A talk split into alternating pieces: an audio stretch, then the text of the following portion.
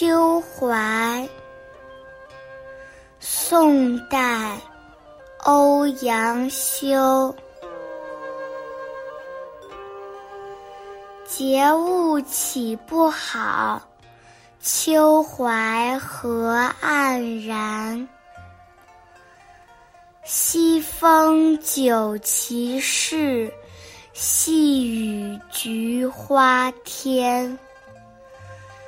感事悲霜鬓，包羞十万钱。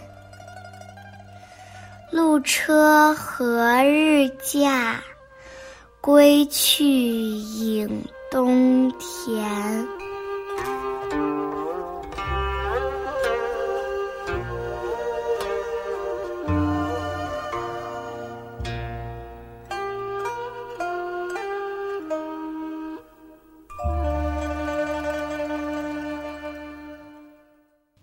宋仁宗庆历五年八月，庆历新政失败，执政大臣杜衍、范仲淹等相继被驱逐，欧阳修也因为上书为他们辩护，被捏造罪名贬谪到了滁州。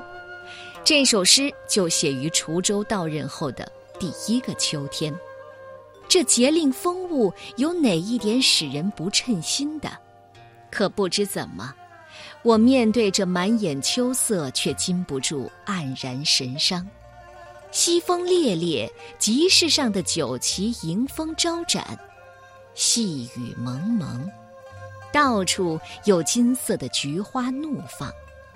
想到国事家事，愁得我双鬓灰白，白白的耗费朝廷的俸禄，我心中感到羞耻难当啊！什么时候能满足我的愿望？夫妻同心，安贫乐道，回到颍东耕田、植桑。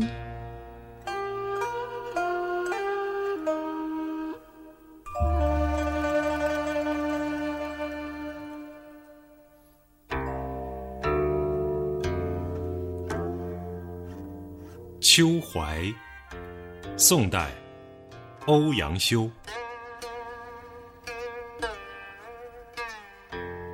节物岂不好？秋怀何黯然？西风酒旗事，细雨菊花天。感事悲双鬓，包羞十万钱。路车何日驾？归去。影东田。